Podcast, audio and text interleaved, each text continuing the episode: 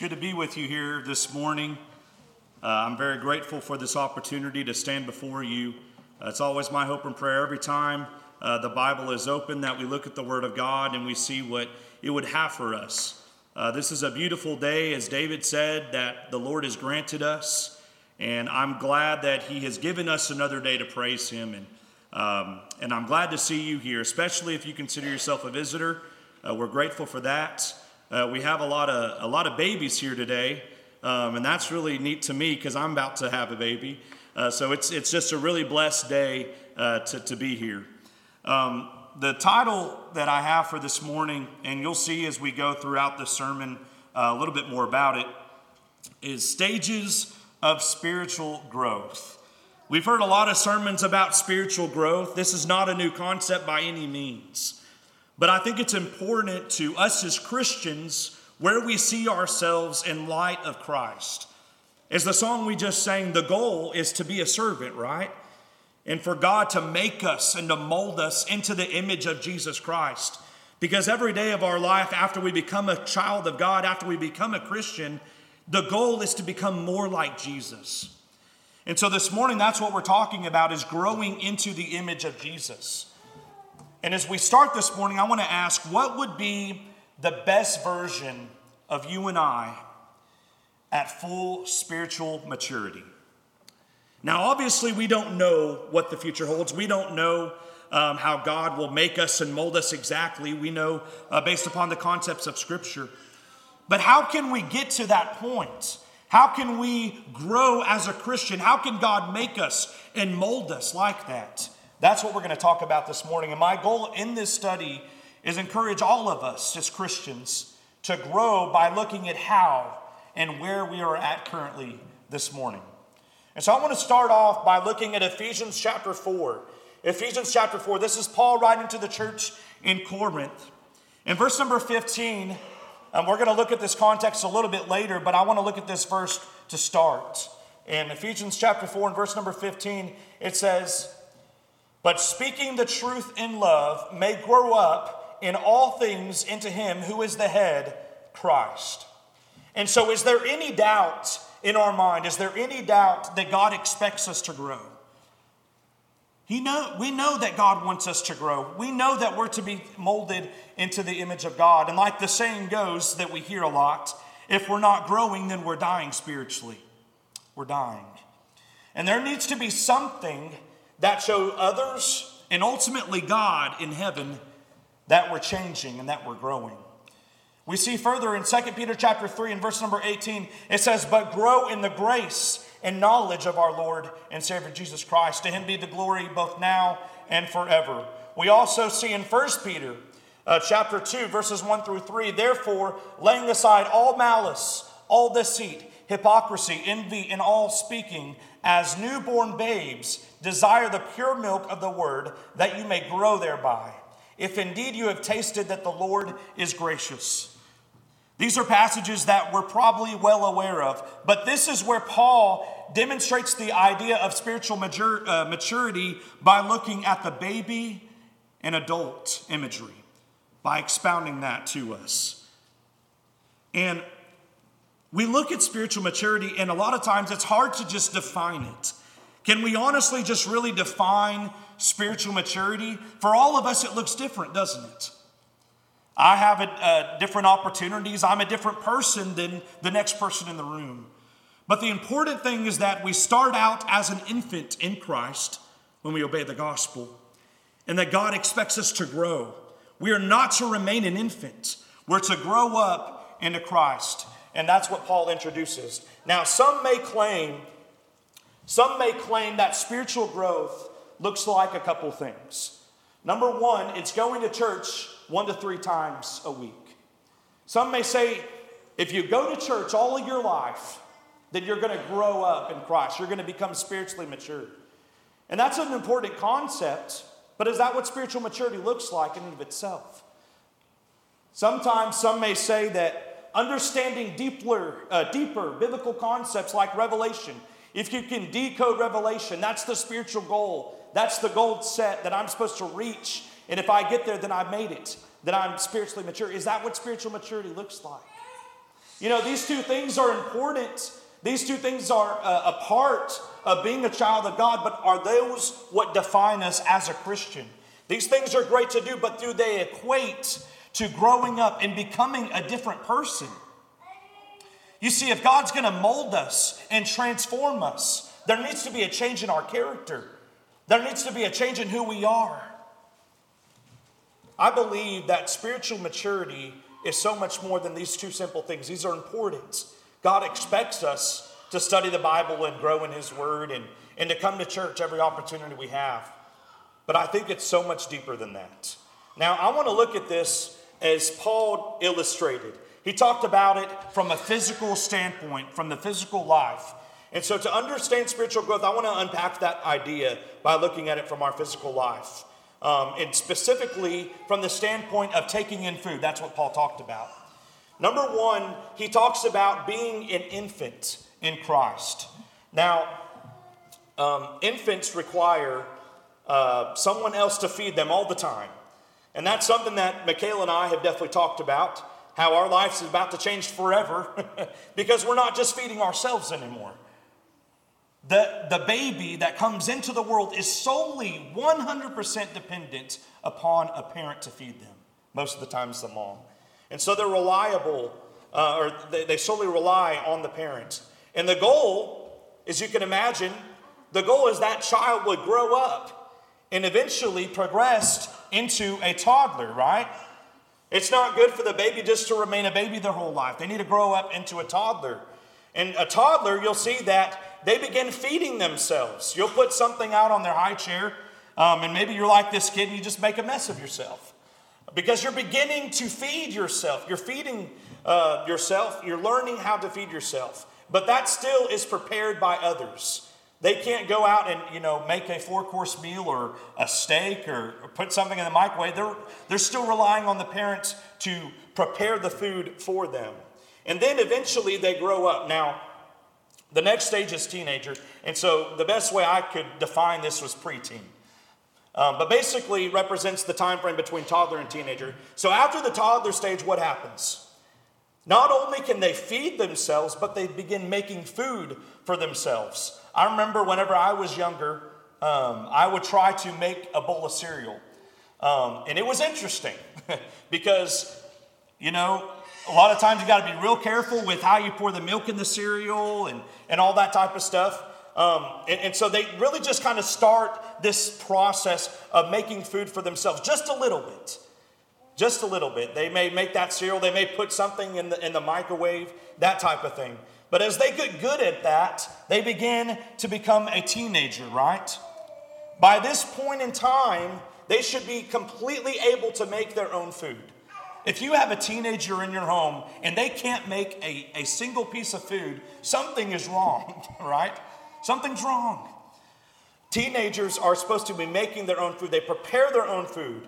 But something interesting and something really neat happens in this stage. They start to share what they make. I remember whenever I was younger, I didn't, you know, some may not think of it as a big deal. I love eggs. And I began to make eggs and I went through this little weird phase of my life around the college age, I guess, if you will. And I would always be making eggs in the kitchen, and I would always say something, Mom, did you see those eggs I made? They're amazing, you know? And of course, you would see it because, you know, the house that was smoky because I didn't really know what I was doing. But this is the point in time where I was excited to share that food. Um, not too long ago, I guess a few years ago, it, it's probably been a few years now, um, whenever uh, Michaela and I were dating, or around the first time when we were married, we discovered this dish called Ritz chicken casserole.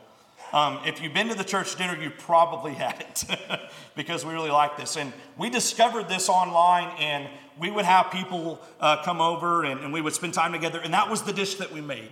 We were excited about the Ritz chicken casserole. We wanted to share that with others. And so, notice this transition that's very important. This transition from self to others. You notice at the first stage, as a baby, they could do nothing for themselves. They were solely dependent upon someone else to feed them. And as they grow older, they become older. And in those middle stages, they begin doing things on their own. They pour the cereal. Maybe they make the ramen noodles. Maybe you crush the, the ramen noodles before you put it in the microwave, that type of thing. But they begin to uh, focus on doing that and sharing that with others. But the latter stage is something important happens that is very important that Paul talks about, and that's sharing with others. And finally, eventually, when someone is full grown, when they're a grown up, when they're an adult, they have families of their own, don't they? Several of you have families of, of your own. I'm about to have a, a, child come into the world. We understand this idea, and it's important at that point in time that we teach. We teach. No longer am I just thinking about myself being fed, but I now, now am responsible and I have to think about my own child to be fed, to teach them how to feed. And so eventually, that's what it leads to. By this point, it's evident that obviously a grown up can take care of themselves. They should be, right? They take care of themselves, but now they're a teacher. They're a teacher. And so, all these things we can think of from a physical standpoint. These are very basic concepts that almost all of us, if not all of us, understand. Now, how does that equate to our spiritual life? Can you imagine the difference? I want you to see what the difference is between the physical and the spiritual. It's the exact same thing. It's the exact same thing. Infants require someone else to feed them, right? Maybe there's a newborn Christian in Christ that just obeyed the gospel. They require someone else to prepare those sermons. They require someone else to lead the Bible study. And they begin to slowly teach that person, that newborn Christian, and help them digest it. It's going through the basics, those types of things, before they become a toddler. Now, toddlers, as you grow up, as you know, after that, they still need others to prepare food for them, don't they? But they learn how to make it on their own. They say, I got this, I can eat that, I can digest this. And that's the same thing spiritually. They begin to understand what they're taking in. They see those um, apples that are on the tray, if you will. They see those different things and they see um, and make application and they show great growth. And then they become a preteen and they learn how to feed themselves, don't they?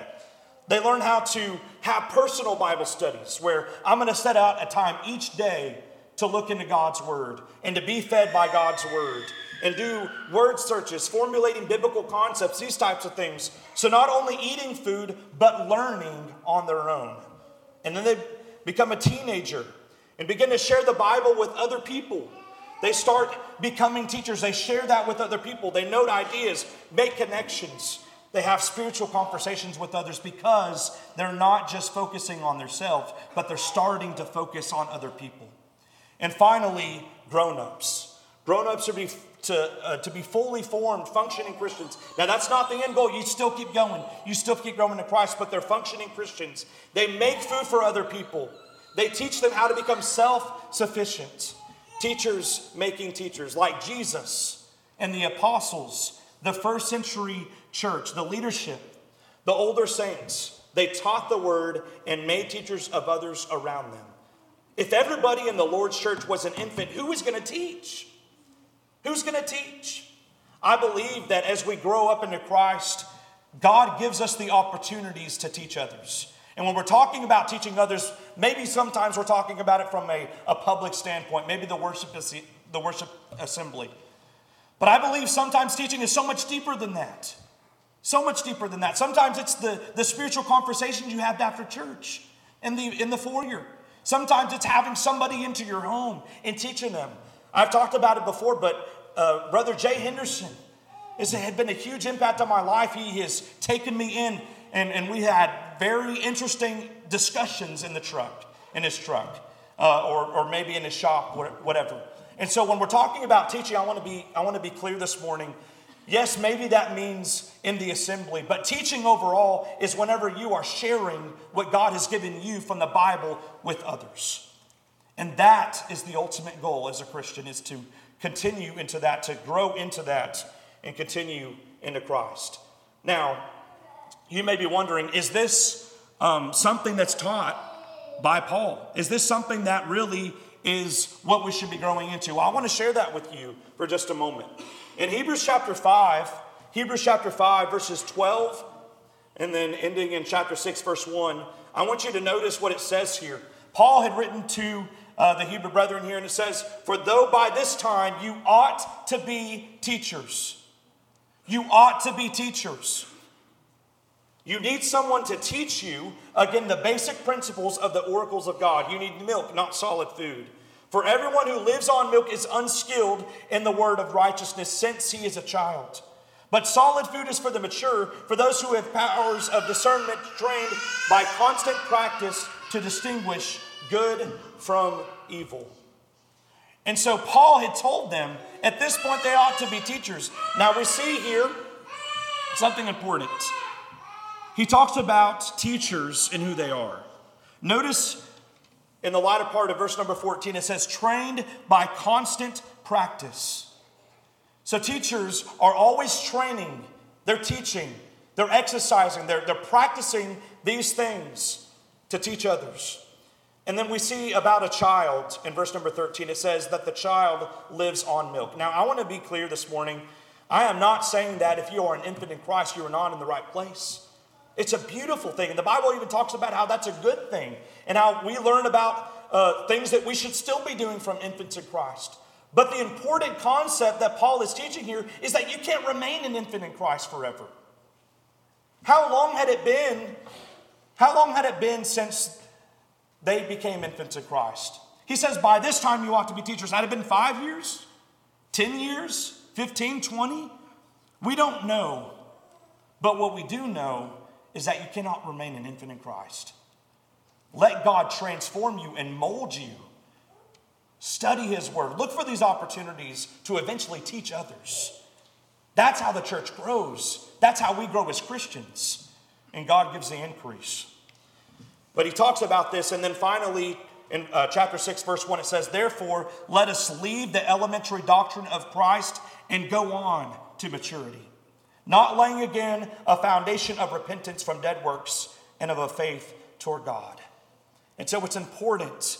He talks about this how we need to leave those basic teachings and grow up into Christ. Does that mean that doctrine doesn't matter any, any longer? No, absolutely not. That's foundational teaching. That's what doctrine means is teaching. But we use that as a foundation and grow from that and teach others.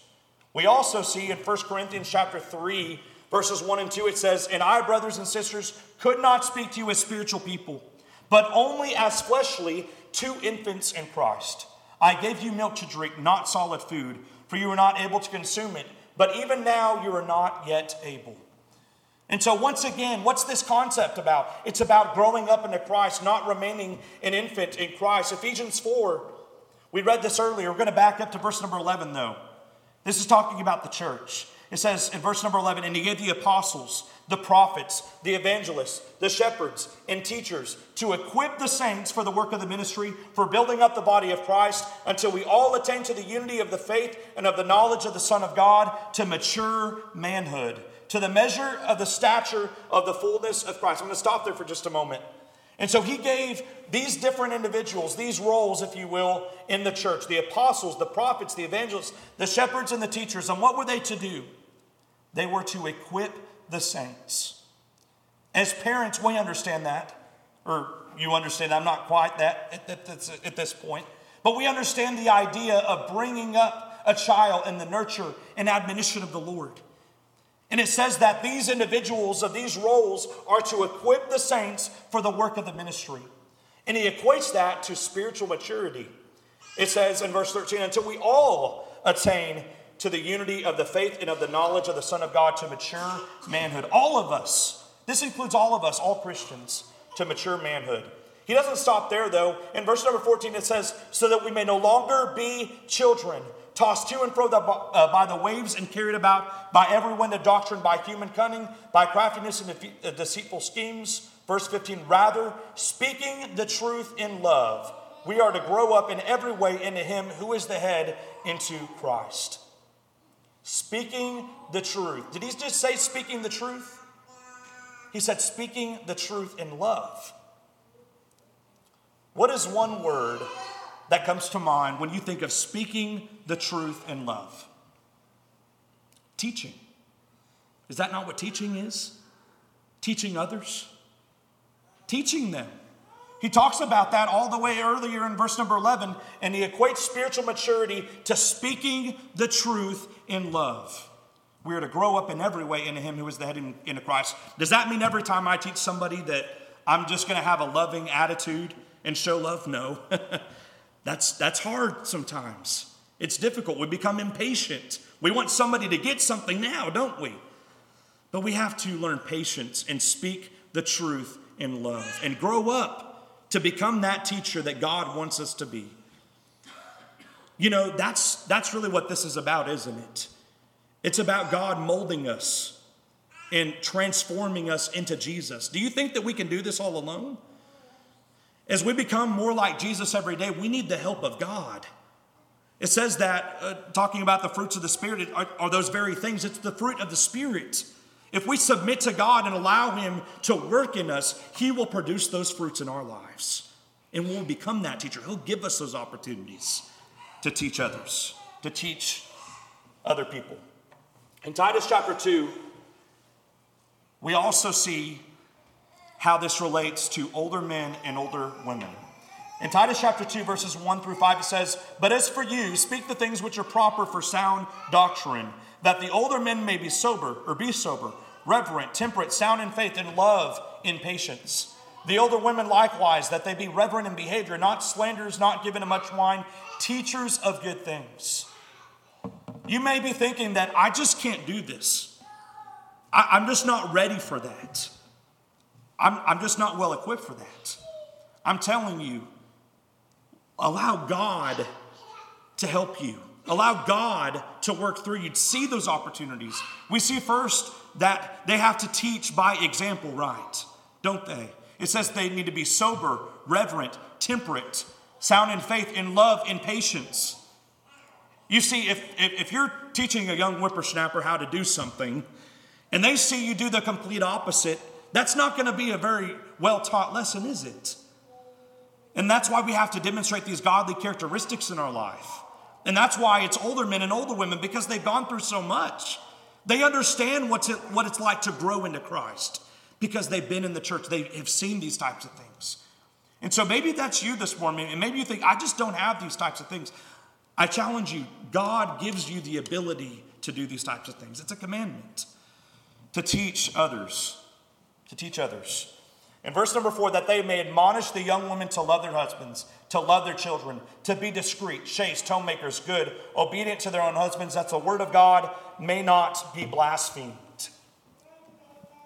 And so these are the different types of things that they are to teach the younger how to do. Um, I remember Michaela had told me as we were dating that whenever she was at home, uh, she would learn how to make pie with her mammos, Gay Henderson. And if you haven't had a Gay Henderson pie, you're missing out. I'm telling you, you got to go get that. But she would be younger, and, and Sister Gay, uh, as, as we call her mammos, uh, grandma, um, she would teach them how to make these pies, sometimes fried pies or, or whatever it may be. And someone thinks, well, you know, you're just teaching somebody how to make pie. But listen in sometimes. Listen into their conversations. They're talking about life, aren't they? They're talking about how much they love their husbands. And how the, the younger uh, woman needs to love her husband and to love their children and to be discreet, all these types of things. We make this some, sometimes so formal. And yes, it's important uh, to have teachers in the assembly. That is important. But we just need, is equal, teachers outside of the assembly too. Because if we don't have that, then we wouldn't have a lot of us, would we? A lot of evangelists. I believe it was Timothy who his mother taught and his grandmother taught him these types of things to teach, to grow up, and to become teachers. Now, I want to look at something here as it relates to teaching because I think this is an important point. In James chapter 3, James chapter 3, verses 1 through 5, um, this was a book about basically being a Christian. And, and in chapter 1, we learn about um, being doers of the word and not hearers only, looking into a mirror, basically making sure that we're doing what we need to do. Um, and then chapter 2, it talks about at the end uh, having faith and having works because faith without works is dead. And then he picks up in chapter 3, verse 1. It says, My brethren, let not many of you become teachers, knowing that we should receive a stricter judgment. For we all stumble in many things. If anyone does not stumble in word, he is a perfect man, able also to bridle the whole body. And did we put bits into horses' mouths that they may not obey us, or that they may obey us? And we turn their whole body. Look also at ships, although they are uh, so large and are driven by fierce winds, they are turned by a very small rudder wherever the pilot desires. Even so, the tongue is a little member and boasts great things. Some people may make this argument that you need to not become a teacher, just period, because that's what this is talking about. I want you to look at this context here, though. What is this talking about as this chapter goes on? It's talking about the tongue, right?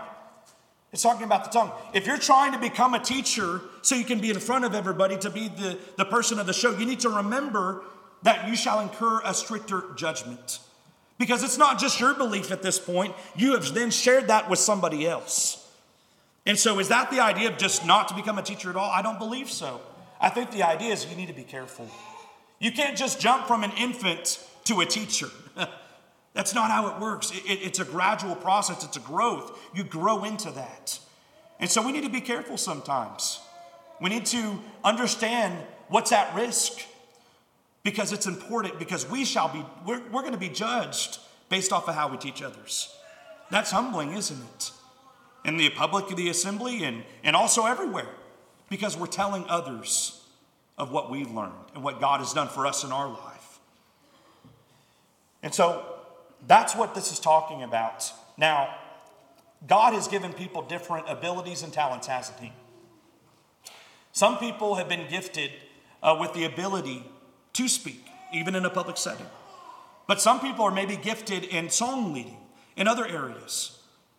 But it's important that as a Christian that we teach others, that we grow into that and glorify God in doing so. This is the ultimate goal right here when Paul wrote to Timothy. I want to look at this.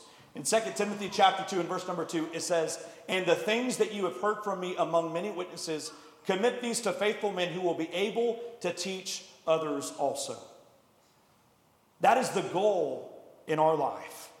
Is that first and foremost, we obey God. That we do the things that God has commanded us to do, and we allow Him to mold us and make us. But He cannot stop there. It cannot stop there. If we want the church to continue in 100 years, we have to teach others. We have to teach others. We can't help but not teach others because we're excited about what God has done for us in our lives and, and His Word that has taught us. That's how the first century uh, church exploded and how it just grew in, like just crazy. It just grew. Is because they were teaching others to teach others. Even an infant in Christ, even an infant in Christ can learn how to teach because they knew how they obeyed the gospel. They knew that they were a recipient of God's grace and they can go tell others because they're on fire for God. But that fire must continue as we go on and grow up into Christ. We have a job to do, and that's to teach other people. And as I said, I know it may not be a simple task. It, it can be really daunting at times, it can be really difficult. But I'm going to tell you that as you do that, as you grow up into Christ in your life, God will give you the opportunities and God will give the increase. It says that in Scripture, I planted in Apollos watered, but God gave the increase. God is to be glorified for everything that we have done in our lives, not ourselves. Just because maybe we have grown into a teacher, that doesn't mean that we're, you know, the biggest, baddest Christian in the room. We're only that because of what God has done for us and molded us to become like Jesus. Don't you want to become like Jesus? Isn't that what we're talking about here this morning? As we grow up into Christ, we see that concept talked about growing into a teacher. And this morning, I want to encourage you to do that, to grow up into Christ. See where you're at in your life. And don't just try to make, you know, big steps where, you know, I'm just going to go, you know, become an infant to a teacher. It takes time but allow God to work through you. Obey God where His Spirit can work through you and produce the fruits in your life. And give Him the glory for doing so. And maybe this morning you need the encouragement by your brothers and sisters. We want to do that. We want to help you. We want to pray for you. And this morning, you have that as an opportunity. But you also have the opportunity to start your walk with Jesus. And there's nothing greater than that to become an infant in Christ. God looks at us when we become a child of His as an infant, as His own child, because He loves them, because He died for them. And this morning, you can put on Christ. You can start your walk as a Christian. If we can help you in any way, please come out and sit on the front row as we stand and sing.